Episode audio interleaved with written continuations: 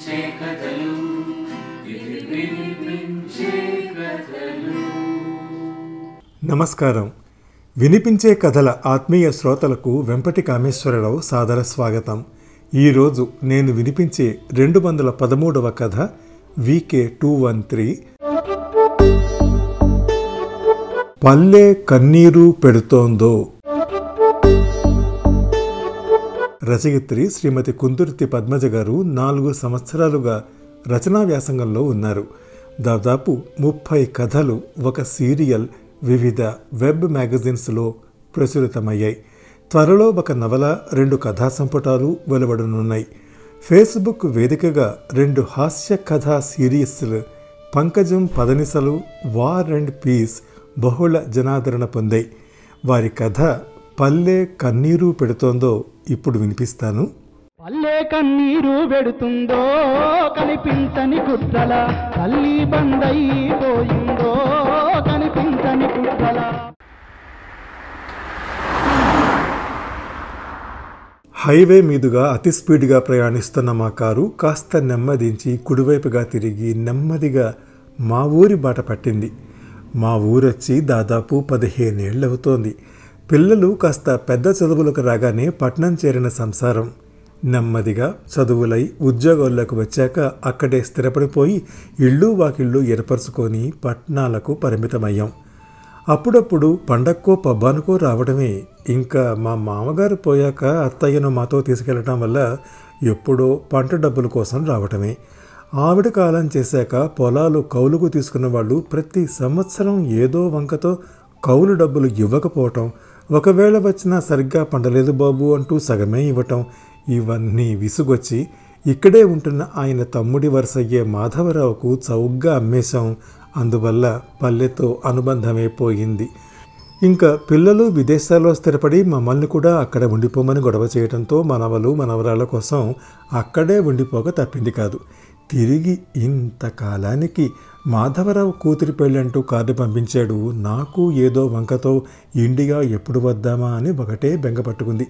అవసరము అవకాశము కలిసొచ్చాయి కనుక పిల్లల్ని ఒప్పించి ఇండియా వచ్చాము ఒక రెండు నెలలు ఇక్కడే ఉండి బంధువుల్ని స్నేహితుల్ని కలిసి వెళ్ళాలని ఆలోచన. కారు మలుపు తిరుగుతూనే ఏదో తేడా అనిపించసాగింది నా మనసుకి.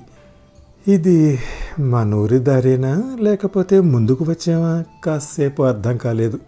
ఎందుకంటే మలుపు తిరగగానే ఎదురుగా ఎంతో విశాలంగా పరుచుకుని కింద పెద్ద అరుగుతో అమ్మ తల్లిలాగా ఉండే మర్రి చెట్టు కనిపించలేదు. అక్కడంతా ఖాళీగా ఉంది. ఒక చిన్న పొడవాటి రేకుల షెడ్డు దాని కింద ఒక నాలుగు సిమెంట్ బెంచీలు ఉన్నాయి. ఆ నాలుగు బెంచీల మీద కూర్చోగా మిగిలిన వాళ్ళందరూ ఊసురోమంటూ ఎండలో నిలబడి ఉన్నారు. అప్పట్లో రోడ్డు మీద నుంచి బస్సు దిగగానే చల్లని ఆ చెట్టు నీడ కింద నిలబడే వాళ్ళం మస్తాన్ సాయిబుదో కరీందో గుర్రం బండి వచ్చేదాకా. మరీ దాహం వేస్తే వెంకయ్య బండి దగ్గర చల్లని గోలీ సోడా. నీళ్ళు చల్లి చల్లబరిచిన గోనెపట్ట కింద నుంచి తీసి క్రీచ్మనే సౌండ్తో కొట్టించేవాడు ఆపది పైసలు కూడా లేని వాళ్ళు పెద్దరెడ్డి గారి చలవేంద్రంలో చల్లగా కుండలో నీళ్ళు వాళ్ళ బుడ్డ జీతగాడి అబ్బులు పొడవాటి గరిటె లాంటి దానితో సత్తు గ్లాసు నిండా పోసి ఇస్తే గ్లాసు పైకెత్తి గటగటా తాగేవాళ్ళు. దూరంగా డొంకదారిలో గుర్రం కాలి గజ్జల చప్పుడు లయబద్ధంగా వినిపించేది. మర్రి చెట్టు మీద పిట్టల కిలకిలలతో పాటుగా దగ్గరకొచ్చేశానో చన్నట్టుగా కరీం కదిలే బండి చక్రాల ఆకుల మీద చర్నాకోళ్ళ రాపాడిస్తూ టకటకామని తమాషా శబ్దం ఏదో చేసేవాడు. అందరూ సామాన్లు అన్నీ ఉన్నాయో లేదో లెక్క పెట్టుకుని రెడీగా ఉండేవాళ్ళు. పెద్దింటి వాళ్ళు ఎవరైనా ఉంటే ముందు నువ్వు వెళ్ళమ్మా మేము వెనక బండిలో వస్తాంలే అని సర్దుకునేవాళ్ళు. ఒకరి మీద ఒకరంలాగా పది మంది కూర్చుని ఆ గతుకుల్లో ఒకరి మీద ఒకరు పడుతూ ఆ డొంకలో మూడు మైళ్ళు ప్రయాణించి ఊరు చేరేవాళ్ళం. ఆ పరిసరాలు ఇప్పుడు చూడగానే కొత్తగా ఏదో లోటుగా అనిపించసాగింది నాకు.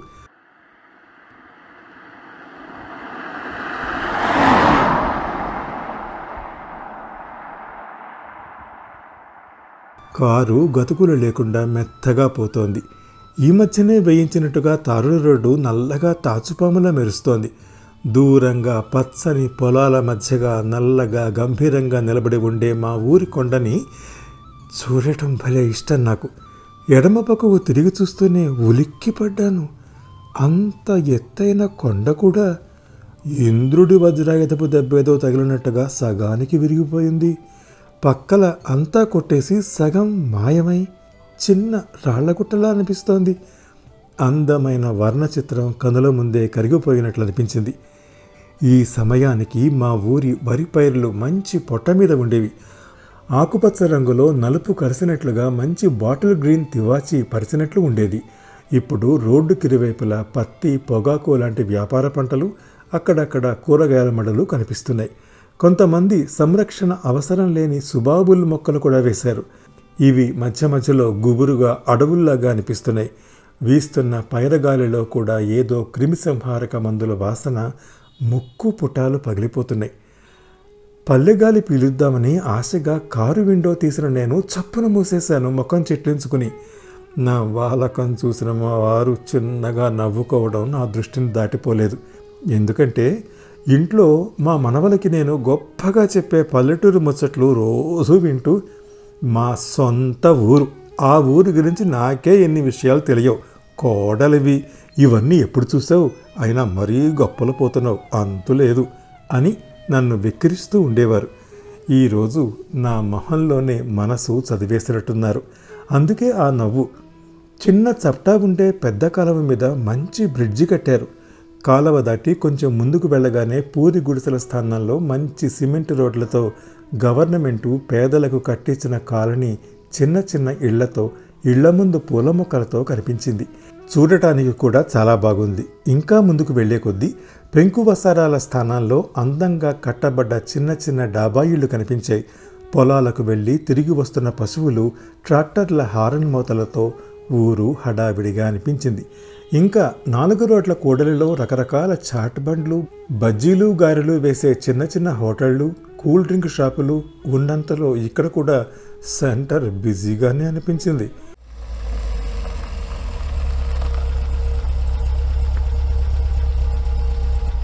కారు నెమ్మదిగా మాధవరావు ఇంటి ముందు ఆగింది. ఇంటి ముందు వేసిన షామియానా చూస్తూనే నాకేదోగా అనిపించింది. నా మనసు ఊహించిన పచ్చని తాటాకు పందిరి దానికి అటూ ఇటూ స్వాగతం పలుకుతున్నట్టు గెలలతో కూడిన అరటి చెట్లు ఏవీ లేకపోవడంతో నా మనసు కాస్త చిన్నబోయింది. ఎదురొచ్చిన మాధవరావు రండి వదిన ఎలా ఉన్నారు? ప్రయాణం బాగా జరిగిందా? అంటూ ఇంట్లోకి తీసుకుని వెళ్ళాడు. ఫ్రిడ్జ్లోంచి తీసిన కూల్ డ్రింకు చల్లని మంచినీళ్ళు ఇచ్చింది మాధవరావు భార్య హేమ. బాగున్నారా అక్కయ్య? పిల్లలు మనవాళ్ళు క్షేమమేనా? అంటూ పలకరించింది. ఆమెకు సమాధానం చెబుతూ మంచినీళ్ళు మాత్రం తాగి కూల్ డ్రింకు పక్కన పెట్టేశాను. పెళ్ళి కూతురేది? పిలువు చూద్దాం. ఎప్పుడో చిన్నప్పుడు చూశాను అంటూ అడిగాను. ఫేషియల్ చేయించుకోవటానికి పార్లర్కి పట్నం వెళ్ళింది అక్కయ్య వచ్చేస్తూ ఉంటుంది. ఈ పాటికి మీరు స్నానం చేస్తారా? ప్రయాణం చేసి వచ్చారు కదా? అంటూ వెనక పెరడు వైపు తీసుకెళ్ళింది. వెనక బండ పరుపుతో శుభ్రంగా ఉంది పెరడు. మేము ఉన్నప్పటి సపోటా బాదం మునగ కుంకుడు లాంటి చెట్లేవీ లేవు. కనీసం పూల మొక్కలు కూడా లేవు. మేము ఉండగా గోడ మీదుగా రెండు వైపులా ఎగబాకి అందంగా విరబూసే మల్లె జాజి పందిర్లు కూడా లేవు. కాసేపటికి మాధవరావు ఒక కుర్రాన్ని పరిచయం చేస్తూ మా అబ్బాయి సురేష్ వదిన డిగ్రీ చదివి ఇక్కడే ఏదో ఫ్యాక్టరీ పెట్టాలని ఆలోచిస్తున్నాడు. ప్రస్తుతానికి మన కొండ కింది క్వారీ లీజుకు తీసుకుని నడుపుతున్నాడు అని పరిచయం చేశాడు నవ్వుతూ. నమస్తే పెద్దమ్మ బాగున్నారా? అని పరిచయం చేసుకున్నాడు. వాకిట్లో అతని కోసం చాలామంది కూర్చుని ఉండటం గమనించాను. వాళ్ళందరూ అతని క్వారీలో పనిచేసే పనివాళ్ళు. వారాంతపు కూలీ బట్వాడా కోసం ఎదురు చూస్తున్నారు వాళ్ళందరూ గోలగోలగా ఏదో మాట్లాడుతూ కీసర బీసరగా అరచుకుంటున్నారు. వాళ్ళందరినీ సమర్థిస్తూ సంతకాలు వెలిముద్రలు తీసుకుంటూ డబ్బులు పంచుతున్నాడు సురేష్. బయట కూర్చున్న ఆడవాళ్ళందరూ మొగుళ్ళు డబ్బులు తీసుకోగానే వాళ్ళ వెంట డబ్బుల కోసం ఆశగా వెళ్తున్నారు. వాళ్ళ చేతులలో కొంత డబ్బు పెట్టి మగవాళ్ళు హడావిడిగా ఎటో వెళ్ళడం ఆడాళ్ళందరూ బాధగా వాళ్ళని చూస్తూ మెటికలు విరవటం విచిత్రంగా గమనిస్తున్న నన్ను చూస్తూ ఇవాళ కూలీ దొరికింది కదా పెద్దమ్మ. అందరూ బెల్ట్ షాపుకి ఆ కాస్తని తాగడానికి వెళ్తున్నారు అన్నాడు సురేష్. సాయంత్రం సందడిగా అరుగుల మీద కూర్చుని పిన్ని పెద్దమ్మ అని పలకరించే మనుషులు ఎవ్వరూ లేరు. ఇంట్లో కూడా ఎన్ని పనులున్నా సరే ఎవరి ఫేవరెట్ సీరియల్ వచ్చినప్పుడు వాళ్ళు మిస్ కాకుండా టీవీ ముందు కూర్చుంటున్నారు. మర్రోజు పెళ్ళి కూతురుని చేసే పేరంటానికి కూడా ఎక్కువ మంది రాలేదు. ఇంకా నయం వదిన పగలు కనుక ఈ మాత్రం వచ్చారు. సాయంత్రం పేరంటాలకి ఎవ్వరూ రావటం లేదు ఈ మధ్య అంది పెళ్ళి కూతురి తల్లి. బాగా చీకటి పడ్డాక వాకిట్లో ఒక ముసలి సన్నని ఆకారం అన్నం కోసం నిలబడడం చూశాను. ఎవరా అని పట్టి చూస్తున్నా. నన్ను తను కూడా గుర్తుపట్టడానికి ప్రయత్నం చేస్తున్నట్టు అనిపించింది. ఇంతలో మాధవరావు భార్య ఇదిగో కరీము అంటూ జూలెలో అన్నం పెడుతుంటే పేరు విని గుర్తుపట్టాను. గుర్రం బండి తోలే కరీం సాయిబు. సాయిబు ఏమిటి ఇలా? అంటూ పలకరించాను. వార్ధక్యం వల్ల వంగిపోయిన నడుము తగ్గిపోయిన చూపు వీటి వల్ల అతి కష్టం మీద గుర్తుపట్టే ప్రయత్నం చేస్తూ ఎవరు? అన్నాడు కళ్ళ మీద చేతులుంచి. నేను పంతులు గారి కోడల్ని గుర్తు చేశాను. అమ్మా నువ్వా? గుర్తుపట్టలే తల్లి అన్నాడు. అయ్యో ఇదేమిటి కరీం? నీ భార్య పిల్లలు? అడిగాను. ఆటోలు వచ్చాక గుర్రాలు వెనకబడ్డాయి తల్లి. నా కొడుకు చదువుకొని ఆటో లాభం అని చెప్పి అప్పు చేసి ఆటో కొన్నాడు. బాగానే సంపాదించాడు. కానీ రాజకీయం పిచ్చి పట్టిందమ్మా వాడికి. ఒక వర్గం కొమ్ము కాసి ఐదారేళ్ళ నాడు గొడవల్లో నరికేశారమ్మా. ఆటో అప్పు కింద కట్టుకున్నారు.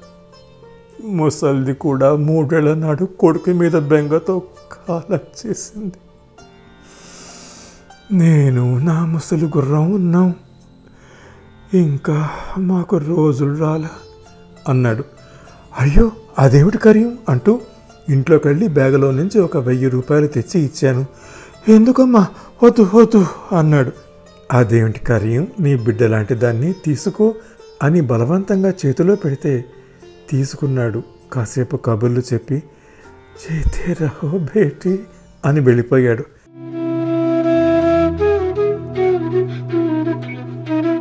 నేను పెళ్ళి హడావిడిలో పడిపోయాను. ఈయన మాత్రం చిన్ననాటి స్నేహితులతో కాలక్షేపం చేస్తూ ఈ ట్రిప్ బాగానే ఎంజాయ్ చేస్తున్నారు.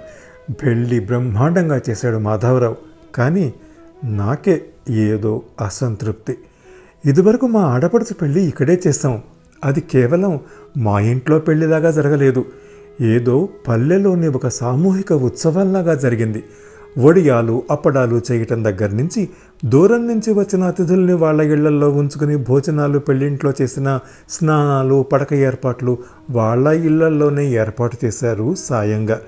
పెళ్ళి సందడి కేవలం మా ఇంట్లోనే కాకుండా ఊరంతా పరుచుకుంది. అందరిలో ఎగిసిపడే ఉత్సాహం ఏదో మాకు మరింత ఆనందాన్నిచ్చింది. ఇప్పుడు లక్షల్లో ఖర్చు పెట్టి గొప్పగా చేసిన జనం గుమిగూడినట్లుగా ఉందే కానీ సంబరం ఏదో జరిగిన భావన కలగటం లేదు.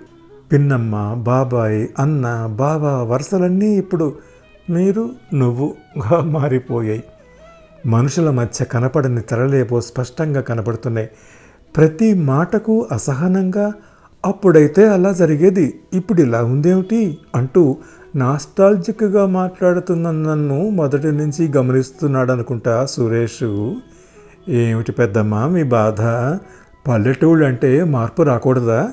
మీ చిన్నప్పుడు ఎలా ఉందో అలాగే ఉండాలా? ఇన్ని కబుర్లు చెబుతున్న మీరు ఇక్కడ ఎందుకు ఉండలేదు? ఉద్యోగాల వంకతోనో పిల్లల చదువుల వంకతోనో పట్టణానికి అక్కడి నుంచి విదేశాలకు వెళ్ళలేదు. అభివృద్ధి మార్పు మీకేనా? మా పల్లెలకు అక్కర్లేదా? ఇప్పుడు మీకు పల్లెటూరంటే అందమైన కళ ఇక్కడే బతుకుతున్న మాకు వాస్తవం. గ్లోబలైజేషన్ తాలూకు మార్పులు అన్ని చోట్ల ఉన్నాయి. మా పల్లెలేమీ మినహాయింపు కాదు. మంచి చెడు అన్ని చోట్ల ఉన్నాయి. సమాజంలో జరిగే మార్పులకు మేము అతీతులం కాదు అని కాస్త గట్టిగానే వాస్తవం నొక్కి చెప్పాడు.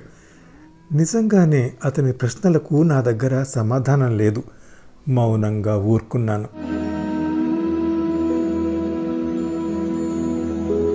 మాధవరావు ఇంట్లో సెలవు తీసుకుని అతను భార్య బొట్టు పెట్టి ఇచ్చిన బట్టలు పళ్ళు పసుపు కుంకుమలు తీసుకుని హైదరాబాదుకు ప్రయాణమయ్యాం. ఇక్కడికి వచ్చేటప్పుడున్న హుషారు ఉత్సాహం ఇప్పుడు నాలో లేవు. ఊరి చివరికి రాగానే విశాలమైన హై స్కూలు దానికి దగ్గరలోనే కటకటాల లాంటి గ్రిల్స్తో ఏర్పాటు చేయబడిన బెల్టు షాపు కనిపిస్తోంది.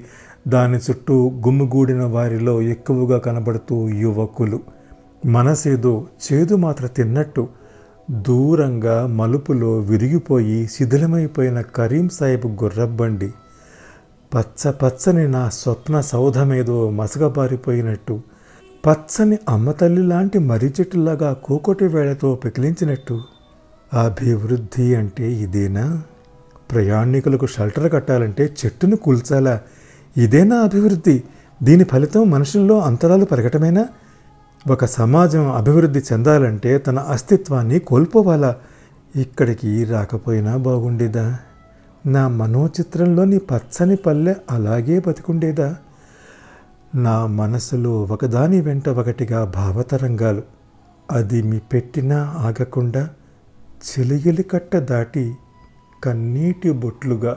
పల్లె కన్నీరు పెడుతుందో కనిపించని కుట్రల తల్లి బందైపోయిందో కనిపించని కుట్రల. శ్రీమతి కుందుర్తి పద్మజ గారి కథ నేను వినిపించిన రెండు వందల పదమూడవ కథ వికే టూ వన్ త్రీ పల్లె కన్నీరు పెడుతోందో విన్నారు.